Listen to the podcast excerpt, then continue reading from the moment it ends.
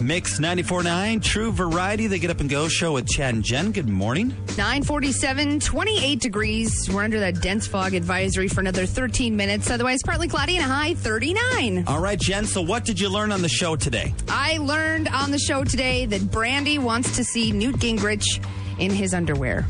And I learned that you would rather hook up with Mittens, Mittens Romney, over Rick Santorum and Newt Gingrich. Not that Rick Santorum is a bad guy. No, my sister actually texted me when she heard it. She's like, oh, I would definitely hook up with Rick Santorum. Yeah, he's a cutie patootie. But as everybody knows, I do enjoy the gray hair. All right, Schroeder, out of those three, uh, What are you guys talking about? Jeez. Why do you think we have the door shut? So, Schroeder, we've been talking about a few of your clients had a wonderful time at the Blue Line in Sartell yesterday. Top notch place, good food, good service. Owner came over and chatted with Jen and I and Dave and made us feel like a million dollars.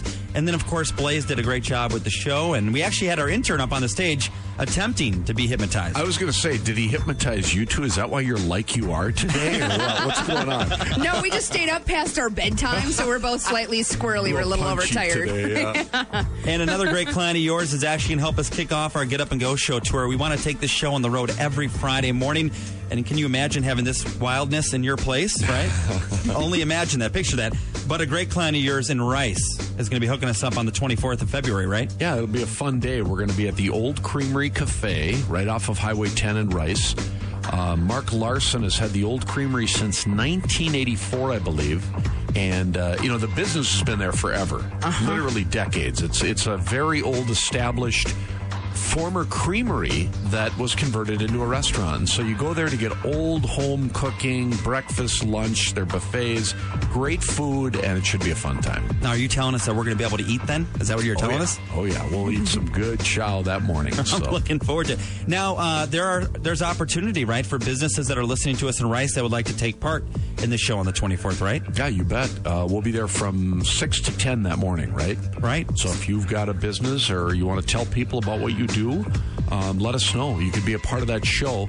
Uh, Mark likes to talk, but we won't let him talk for four hours. So there would be some possibilities there of other people to come in and visit with us. Well, and you know, Schroeder, Rice is really growing and booming and developing. I was telling our GM the other day when we were taking a tour of the area, I said, my gosh, look at all these different homes coming up. And uh, a lot of people are very proud to live in Rice and be a part of that community. And we certainly want to spread that message. So if you've got a business up there, no matter what the business is, Yeah. come on the show, chat with us. Uh, it's very inexpensive. I'll point that out too. And you get to have fun with Jen and I, which is worth a million dollars. Absolutely. I ate there um, after Halfway Jam a couple of years Oh, ago. sure.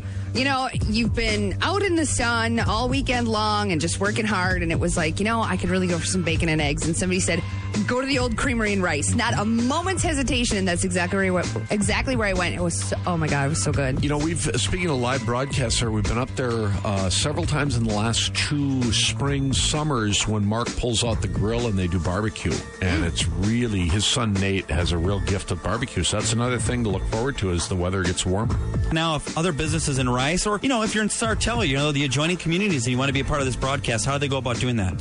You know, they could just give us a call, ask for Steve Lar, who is our head kahuna, and uh, he can set you up. And, you know, if you've got somebody you're working with here, let us know. Otherwise, just give Steve a call and we'll get you going. All right, we're looking forward to it. Thank uh, the folks over there and tell them we're excited to see them, will you?